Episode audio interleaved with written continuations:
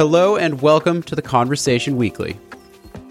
In this episode, as France prepares to vote in presidential elections in April, we ask two experts, how has Emmanuel Macron changed France? The greatest change that has occurred during Macron's presidency is the polarization of the French political system. And later in the show, the history of humanity's love of bees. I talked to an expert about how human civilizations have expressed their appreciation for our buzzing friends for thousands of years.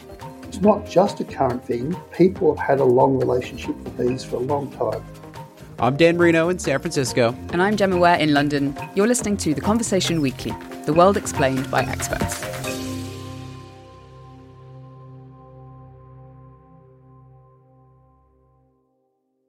Dan, I am excited. For the first time ever, I'm going to be able to vote in the French election. Well, congratulations, but how? Well, I got French citizenship through marriage last year. I'd actually learnt the Marseillaise for the occasion, the French national anthem, in my readiness for a citizenship ceremony. But in the end, I didn't actually have one because of the pandemic. Shame given all the French history and pride there. I might be able to hum it as I stand in line waiting to vote in the presidential elections. And I'll be doing that in front of the French embassy here in London on April the 10th, which is the first of two rounds of voting. And we're joined by somebody else who will also be voting in April, Claire Chakravarti, who's the politics editor for The Conversation based in Paris. Bonjour, Claire. Bonjour. Hey, Claire. So where will you be on election day? Well, then, I'll be at home in Paris, very close to the poll office. Claire, one thing I love about the French election is just how quickly the results are actually announced. In the US or in the UK, you can wait all night to find out who's won. But that's not what happens in France, right? Yes, indeed. In France, we usually get the results just a little after 8 p.m., just when the polls close. I think this is great. It's like a televised event. Everyone turns on at the same time and they know who's won. Everyone should do it. It would be certainly nice in the United States. So, Claire, what happened in 2017? Well, in 2017, what happened was, surprisingly, a candidate that came from nowhere, Emmanuel Macron, was elected, beating the far-right Marine Le Pen from the far-right in France. So he actually won the election. That was a bit of a surprise. Macron was in government before. He had a bit of political support, but he was basically unknown to French people. He created a party, En Marche, and he marked a huge change in French politics, to be fair. And what happened on the night that he won? Well, it was quite a show. The way he staged his victory. You have this young man who is not even 40 years old, and he's walking by himself at the Louvre on this very powerful, somber music.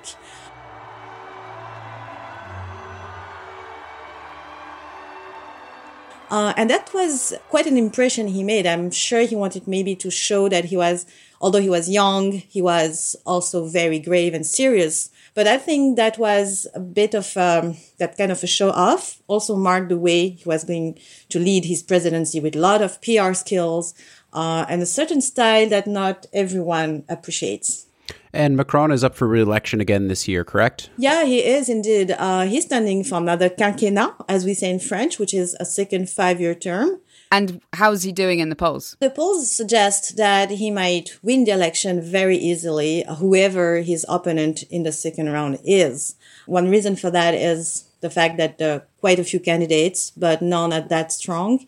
We also had a very long crisis with the pandemic and social unrest in France. But another reason is perhaps also the Ukrainian war, which changed everything, made the electoral campaign kind of numb so far.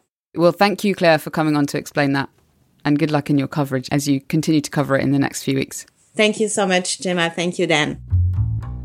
So for this episode, we wanted to find out how the French political landscape has shifted in the 5 years since Emmanuel Macron celebrated his victory at the Louvre in 2017. And to do this, I've been speaking to a couple of academics. Okay. Bonjour, Gilles. Thank you very much for coming on The Conversation Weekly. First of all, can you please introduce yourself, tell us who you are, what you do and where you're based? Yes, of course. So my name is Gilles Ivaldi. I'm a researcher in politics and I'm based at Cevipof, which is the one of the leading centers on French elections and parties in France. And we're based in Paris at Sciences Po. And my research interests are mostly with populism, the radical right, and of course, French elections. Excellent. And that's what we're here to talk to you about today, with the election just a couple of weeks away. First of all, can I just get a general assessment from you to this question we're trying to answer in this episode, which is, has Emmanuel Macron changed the French political system? And if you think he has, how has he done so? Yeah, he sure has. In my opinion, the greatest change that has occurred during Macron's presidency is the polarization of the French political system. Emmanuel Macron has taken the center ground of French politics. He's created this party that has brought together the center left and the center right. And because of that, he's weakened all previously dominant parties of the left and right, and therefore is open a space for more radical parties. So now, after nearly 5 years, we have this French party system which has a strong party at the center, that's La République en Marche, Macron's own party, and we have very strong radical or extremist parties both to the left and right of French politics. Some might say that that polarization was already there, that there was already the far left and the far right in France. So tell me a bit more about that. How has Macron's entry into the French political system expanded that polarization? Well, I think it has expanded because before Macron, we still had two very powerful, very strong parties on the left and right, the Socialist Party on the left and the Republicans on the right. And these were moderate parties.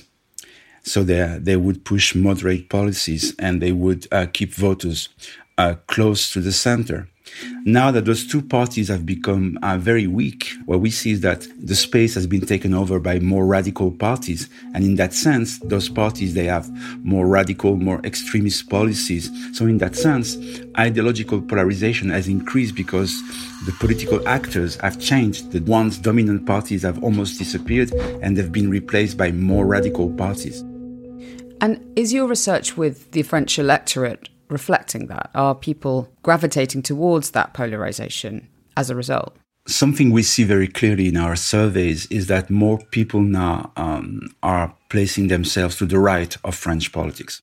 So in that sense, the polarization I'm talking about is asymmetrical. It has happened more to the right of the French party system than to the left of it. So some would say that Macron himself has shifted France to the right. Is that something you would agree with? Well, yes, I think Macron has shifted French politics to the right, and this was a twofold process in a sense.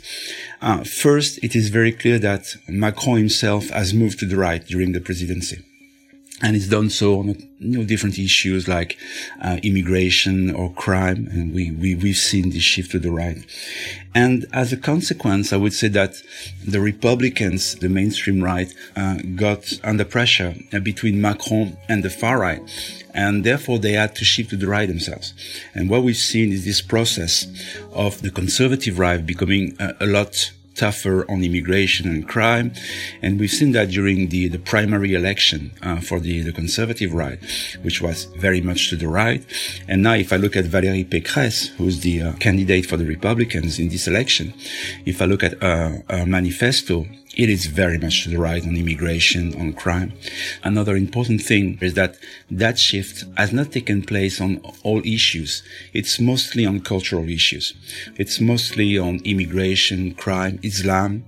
These are the key issues where we can see such a shift to the right. It's much less perceptible on socioeconomic issues. The French have not become more right-wing on economic issues. Actually, I think during the pandemic, they've become more left-wing. They want more social protection, they want more hospitals, more health, more care. And was the shift to the right happening anyway? Or has Macron exacerbated it. Again, this is a long-term trend in French politics. I think the shift to the right started back in the 80s when the far right emerged on the French political scene with the rise and success of the Front National back then. And from the mid-80s onwards, we've seen this sort of radicalization of the conservative right taking over immigration and criminality issues and somehow accommodating the far-right agenda. So you're right in that sense, it's not new to French politics. But then again, because of this displacement of the center of gravity of the right under Macron's presidency, this has been exacerbated. Okay. Can you still say that there is a left and a right in France? Or has it all come together to the right? No, there still is a left and right in France. What we see in France, I think, maybe 2 points. The first one is that the meaning of left and right have changed over time. Maybe 40, 50 years ago, left and right were very much defined in socioeconomic terms. It was the market versus the state, liberal policies versus more redistribution and social justice. I would say now that left and right are primarily defined in cultural terms. When we think now about left and right in France, like in many other Western countries, it is mostly about cultural issues of immigration, national identity, European integration. So things have changed in terms of what defines or what gives their meaning to the notions of left and right. So that's the first point, I think, which is very important. The second thing is that if we think about left and right, we have to distinguish between parties and voters. Voters in France, they still very much identify with the left and right. I mean, very few of them refuse to place themselves on the left-right scale. When we ask in our surveys, do you see yourself as left or right? The vast majority of French people would answer the question, and they still have this sort of political affiliation or identification. So left and right still makes sense to most people in France. What makes less sense now is whether parties are left or right.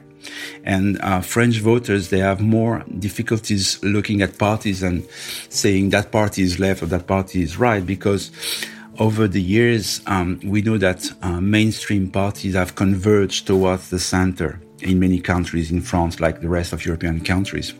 And therefore, in terms of their policies, the differences have become thinner between the left and the right. So voters, they don't see those differences that much anymore.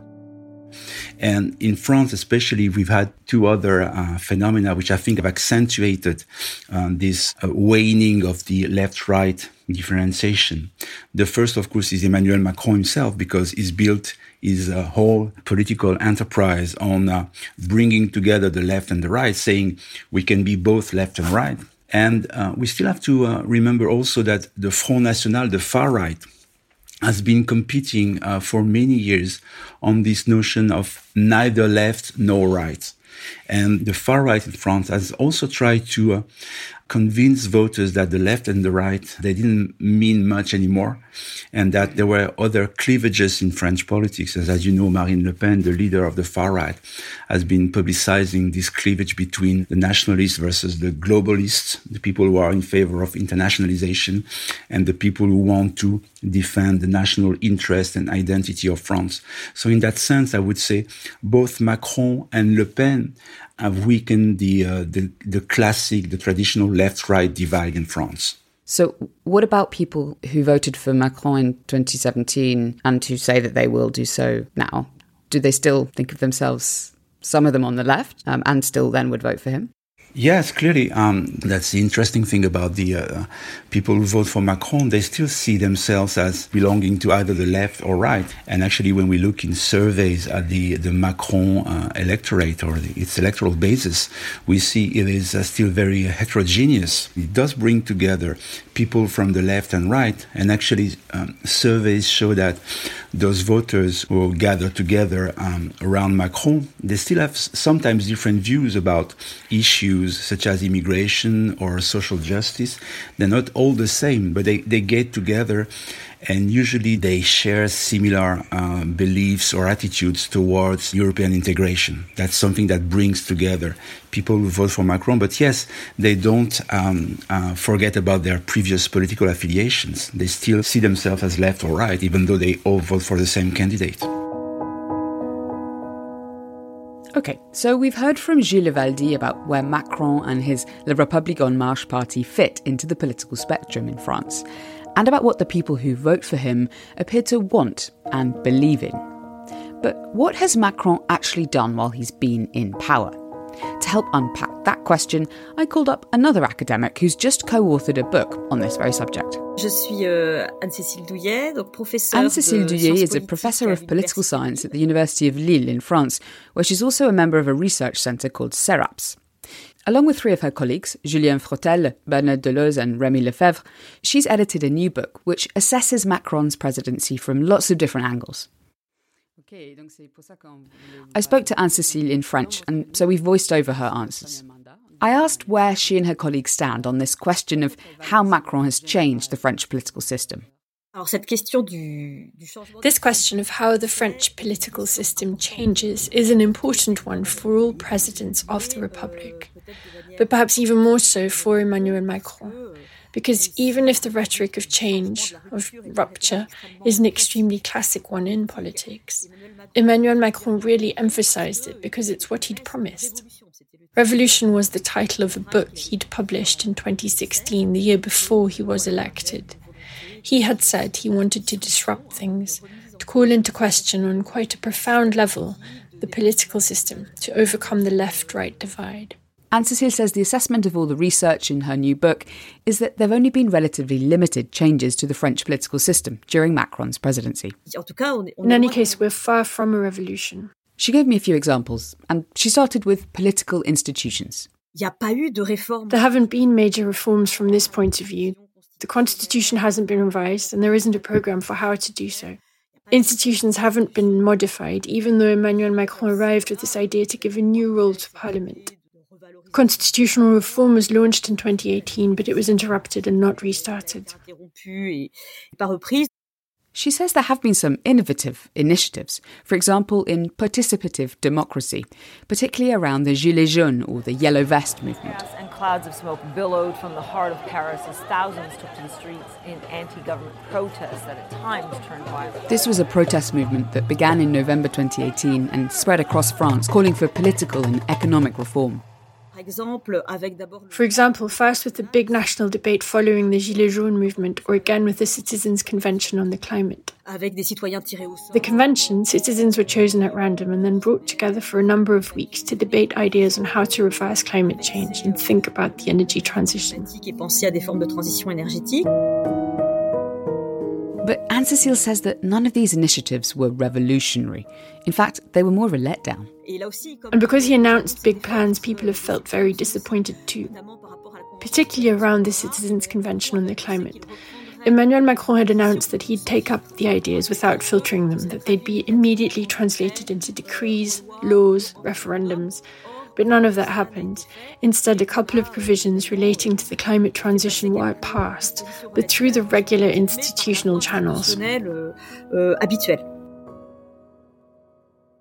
Macron was elected, Anne-Cécile says there was an expectation that his victory would dramatically change the French party political system.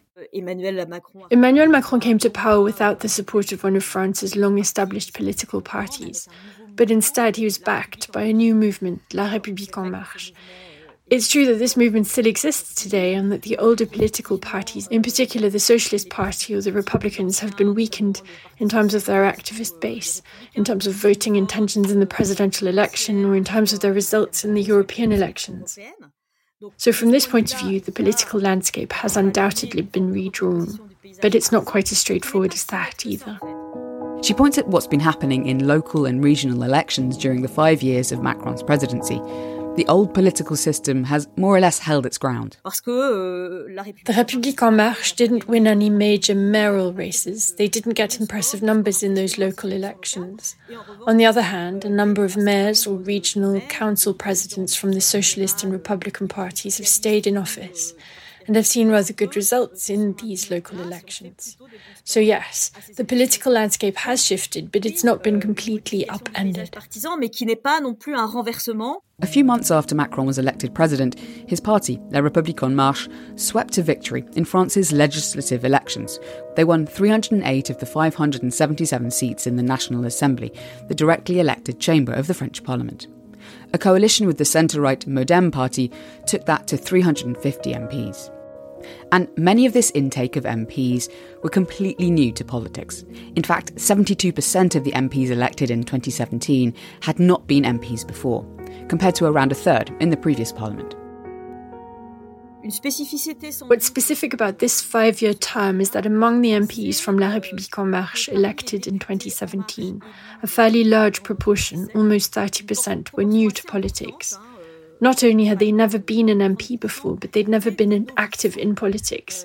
They'd never had a political mandate or even been involved in a union movement or something like that. So in a way, that's also contributed to the executive branch taking on more prominence than the parliament. Because we have people who don't really have the capacity, in the sense that they don't have the resources or the knowledge of the institutional systems that would allow them to hold their own against a strong executive branch. If you don't know the ropes, and very few people around you do either, it's harder to stand up for yourself and make your presence felt. So I asked Anne-Cécile if this influx of MPs new to politics had sparked a renewal of the French political elite. She said that yes, in one sense it had, because of the sheer number of new faces, but it's nuanced. On the one hand, because the new MPs have been somewhat pushed to the side, they've not been given the most important positions or been put forward to defend proposed new laws, so they've played a kind of secondary role. Another reason why this renewal of the elites is somewhat nuanced is that there hasn't been any challenge to the overrepresentation of the upper classes in the National Assembly.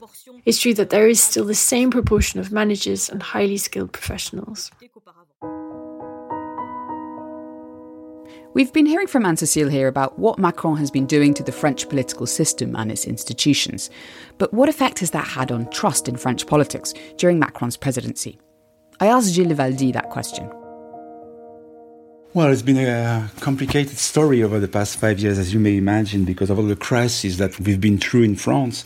Let's first say that political trust in France has always been very low. I mean, there's nothing peculiar to Macron or his presidency, and this, what we call the crisis of political representation, has been going on for many, many years in France. Now, if we think about the past 5 years, clearly, there have been two important moments.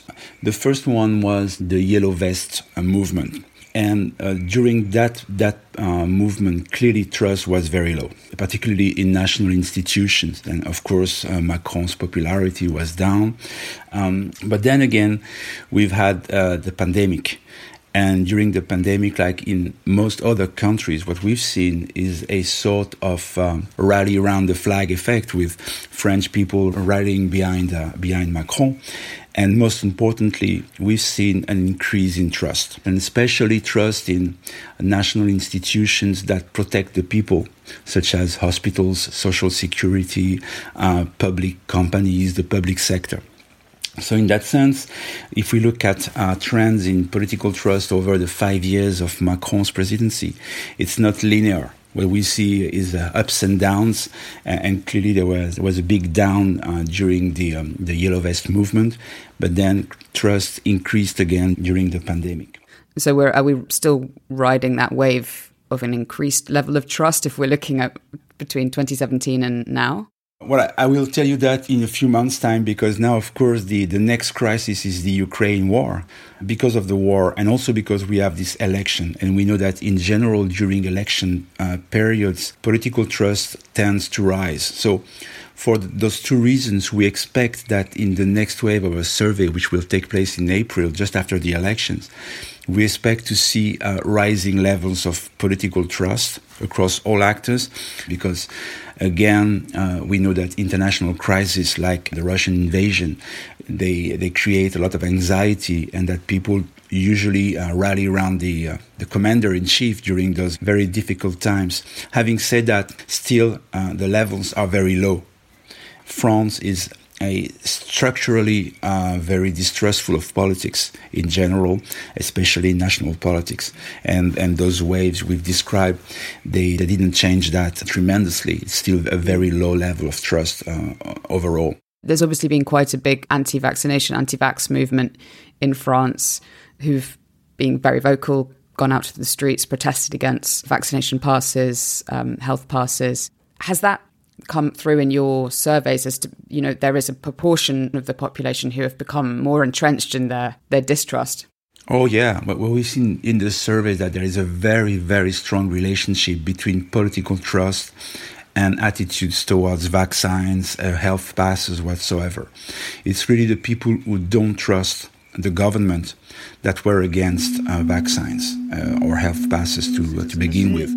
For some weeks now, our country has been facing the spread of a virus. The pandemic gave Macron a chance to be front and centre of the national narrative, to be omnipresent, and he seized it.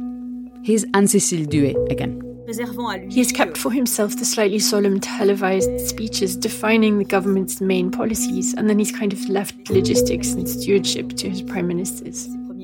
Just to explain here, in France, the president chooses their prime minister, who leads the cabinet and is in charge of legislation and the business of parliament.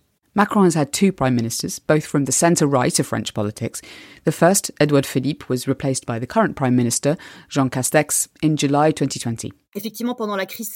During the health crisis there, too, things were quite staged, and the decision-making process became quite personalised. Macron started to present the government's decisions as his own. He had those around him say how aware he was of the latest epidemiological developments. He even had himself called the best epidemiologist in France by his entourage and the press. So he was shaping his image as one of a president who is completely in control. And while, of course, the decision-making methods weren't completely personalised and he wasn't the only one analysing the situation, this did also result in his sidelining existing institutions and instead creating his own, the Scientific Council being one of them.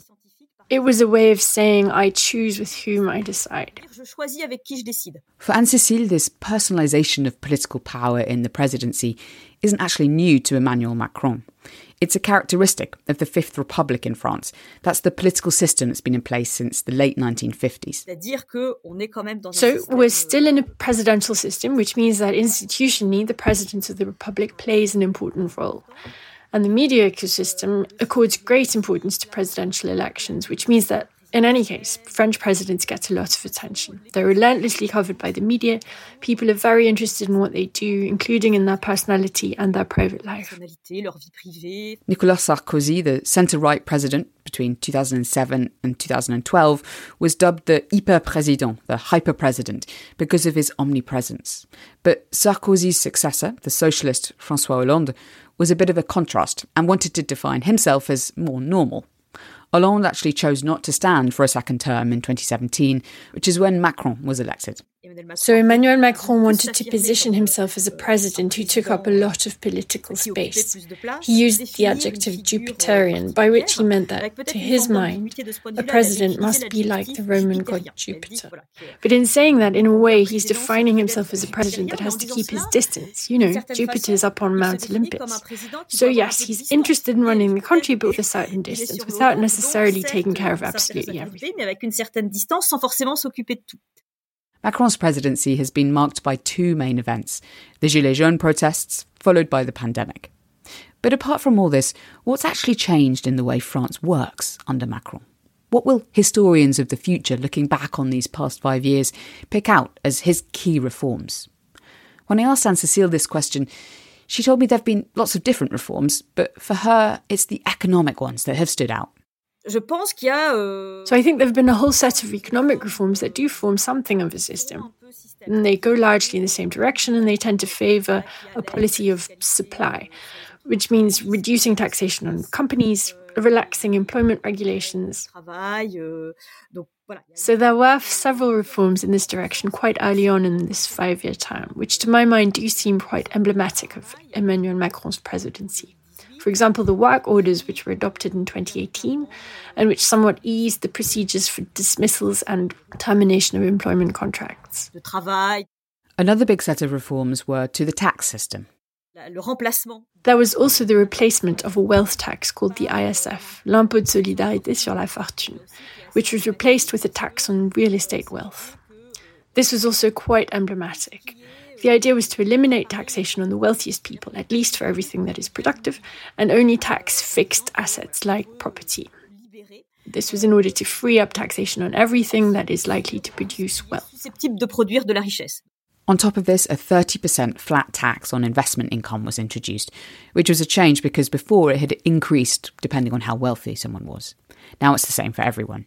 For those out of work, unemployment benefits were made less generous too. And when we see the way Emmanuel Macron presents himself now in his letter to the French people for the next five-year term, he insists on the fact that what is important to him is to lower the tax burden, to lower income taxes, and to promote work. And so it's true that this has resulted in a certain number of reforms going in this direction.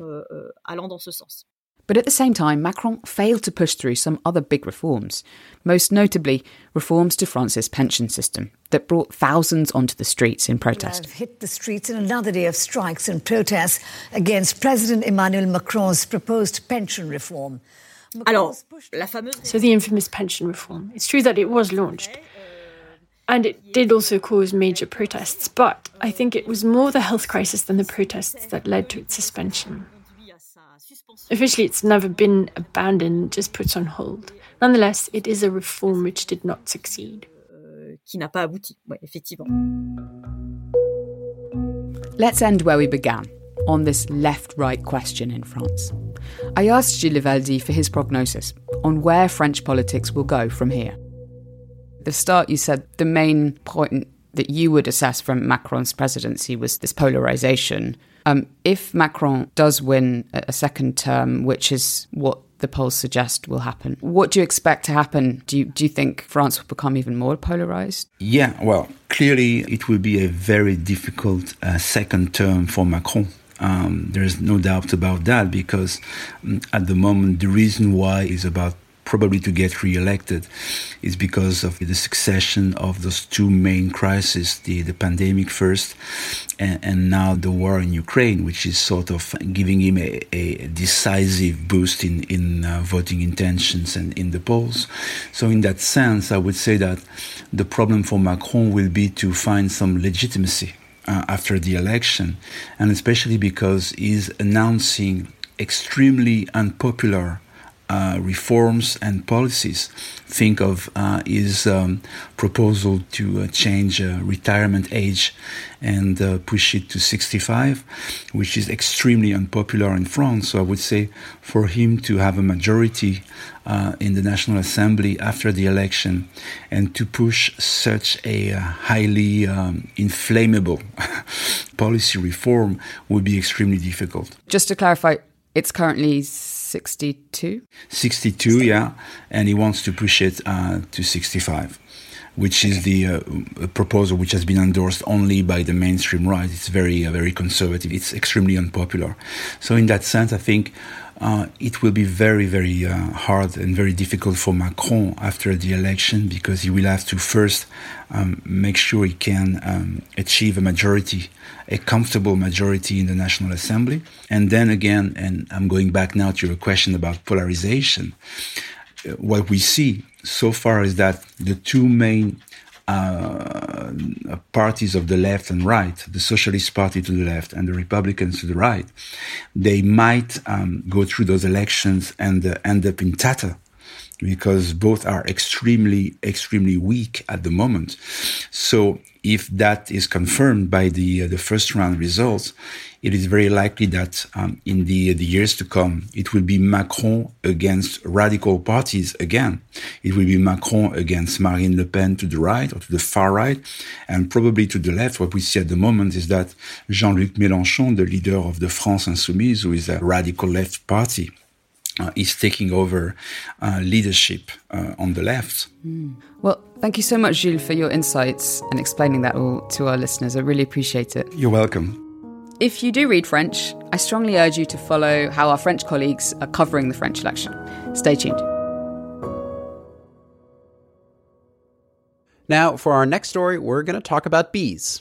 I'm a bit scared of bees, Dan, but I do really like honey. That's a very reasonable perspective here and really gets at the nuanced relationship between bees and people. Bees are kind of all over culture today.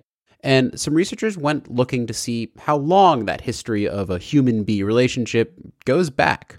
It turns out bees and people have been, if not friends, at least interacting with each other for a very, very long time. I called up one of the researchers based in Melbourne, Australia, who was looking at this long love affair with bees. My name's Adrian Dyer. I'm an associate professor at RMIT University, and my primary research field is looking at insect vision and how I use that to solve complex problems. But as part of that, our group fell in love with bees, and we look at bees and how they fit into human culture. How would you describe yourself? Are you a bee art historian? I started as a photographer, actually, and then when I did scientific photography at RMIT, and when I was working as a professional at Monash University, someone asked me to take some ultraviolet photographs of flowers. And here you're seeing using very specialised equipment to see patterns in flowers, and this just amazed me. And then I did a doctorate on how bee vision has shaped flower coloration around the world, and it just intrigued me. So I fell in love with bees and vision. And 20 years later, anything to do with bees, I kind of have a bit to do with. Well, all right. So you've just published some interesting work on kind of the history of bees throughout culture. I guess let's start there. So what is this new study you just published? Can you just give us an overview of what you were trying to explore?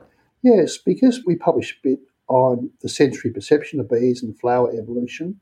Men started to get asked a lot of questions, and aware of a lot of media reports about bees and bee losses, etc. And we saw, wow, it's incredible human interest in this topic at the moment.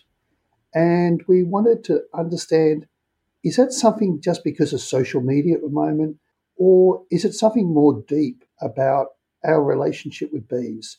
So to get an insight of that, we looked at artwork all around the world, and indeed, going back 8,000 years to cave art incorporating bees. And we found that, no, it's not just a current thing. People have had a long relationship for bees for a long time. Where did you start? Where were you looking for in throughout history? You first start with the academic literature, and then you diverge into artworks, looking at records of exhibitions. The oldest art representation we found was a person climbing a ladder in the spider caves in Spain about 8,000 BCE. And they're ascending the ladder to collect honey from a beehive. The First Nations songlines in Australia are suggestive of similar relationships. So then we had to go out and look at how this has been documented and what some of the songs say. And there was frequent references to interacting with bees over thousands of years. So you have to just develop a richer understanding of how different communities have related to bees. Then we jump forward to probably Egyptian culture. So the pharaohs have records of interacting with bees. The name of the king of Upper and Lower Egypt incorporated the representation of a hieroglyphic of a bee. The introduction of the first coins in the world, certainly the first coins in Europe, often used a homage to important animals like a turtle, and one of the first coins introduced had bees on it. So we see it as probably being very important to those societies. What were the representations of bees in Central and South America? In South America, we were able to find evidence of bee drums, if you like. So these are artifacts which were used to house bees, and they look basically like a drum. And so this dated back to about 2,000 years. Our colleague in China was actually able to find similar types of bead drums independently. These had to be independent. And actually the people used them as drums and made music to celebrate bees. And of course, South America's huge collection of countries with different cultures. Pre-Columbian times, Mayan Indians had very strong relationships with stingless bees. So what we often think of as a bee, a honeybee, you'll see a picture of a honeybee as you buy some honey in the supermarket. There are many, many bee species in the world. And pre-Columbus, the main source of food for indigenous people in South America was from stingless bees.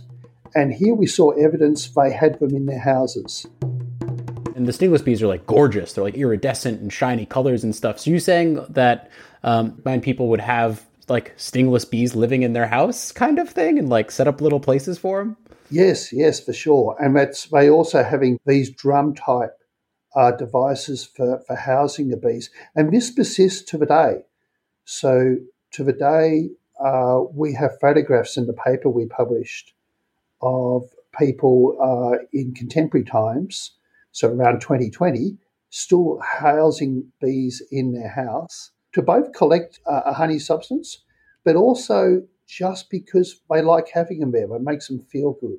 We also see evidence of bee gods. So in Mayan culture, there were several gods which had direct relationships to bees. Why do you think there was this remarkably universal fascination with bees? Yeah, so the position we put in our research paper, one was the very famous primate researcher, Jane Goodall. She had shown that in indigenous people around the world, the use of sticks and stones to collect honey was reasonably common, and raised the hypothesis that actually collecting honey may have been a reason why we survive better because it's good nutrition, but we also develop a more sophisticated brain for manipulating tools and doing things. And then we showed that there's direct evidence that when we have something like sweet water, so sucrose, tasting something sweet forms that positive relationship that actually might benefit your body. Then your family does better, then your culture, your children, your grandchildren start to really celebrate this. You're going, hey, this is a really good relationship. I taste it, I like it, and we're all really healthy. Sure. I mean, it reminds me of a bit of almost like a very natural relationship, you know, almost how like ancient humans worked with dogs and get all these benefits. Is it kind of that sort of like broad scale level to a certain extent? Yes, I think so. And actually one of the really interesting pieces of evidence we saw to support that came from China.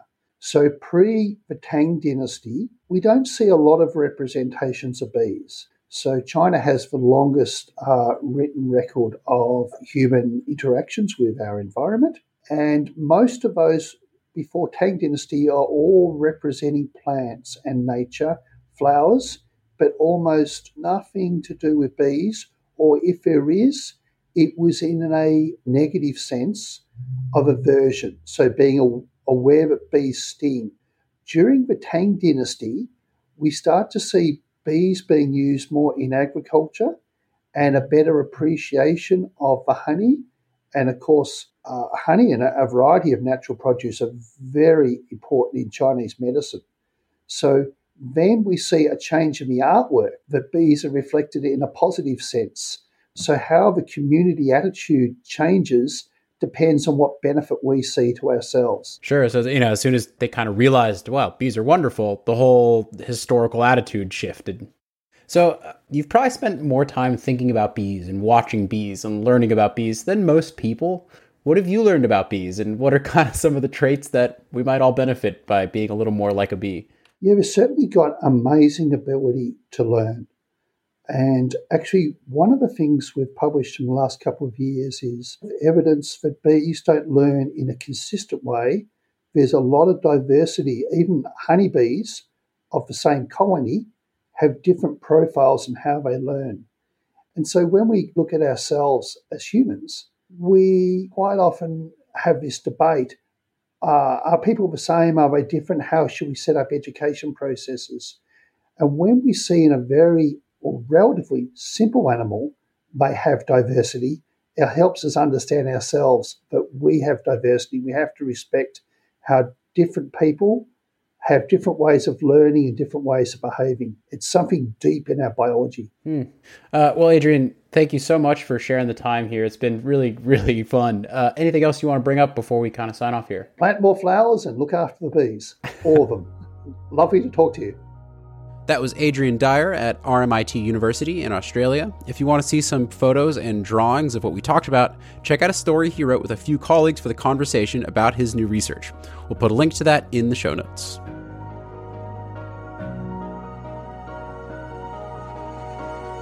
Elsewhere on The Conversation this week, we've been continuing to cover the war in Ukraine, and particularly the cultural heritage that's at risk from the Russian invasion.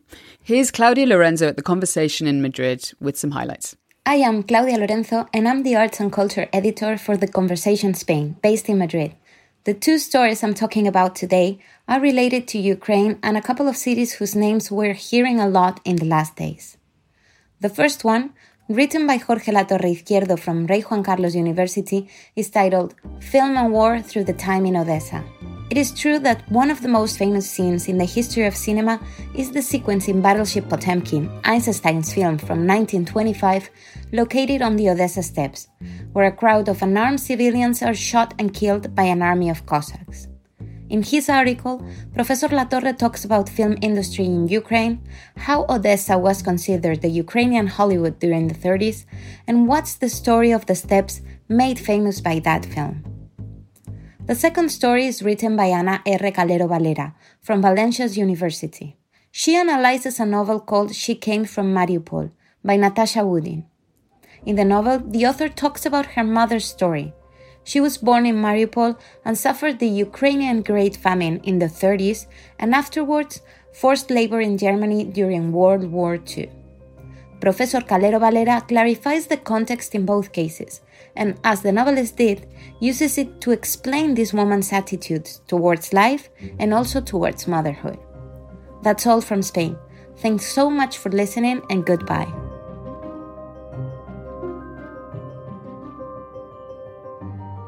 That's it for this week. Thank you to all the academics who've spoken to us for this episode. A special thanks to Dale Burning-Sauer for voicing over Anne-Cécile's answers in our French election story. And thanks to The Conversation editors Claire Chakravarti, Fabrice Rousselot, Patrick Lenton and Stephen Kahn. And to Alice Mason for our social media promotion. Check out the Twitter at @TC_audio, Instagram at theconversation.com, or email us, podcast@theconversation.com. You can, of course, sign up for our free daily email. It's a good one. Just click the link in the show notes. If you're enjoying The Conversation Weekly, please leave a rating or review wherever podcast apps allow you. The Conversation Weekly is co-produced by Mend Marouani and me, Gemma Ware, with sound design by Eloise Stevens. Our theme music is by Nita Sal. I am Dan Marino. Thank you for listening.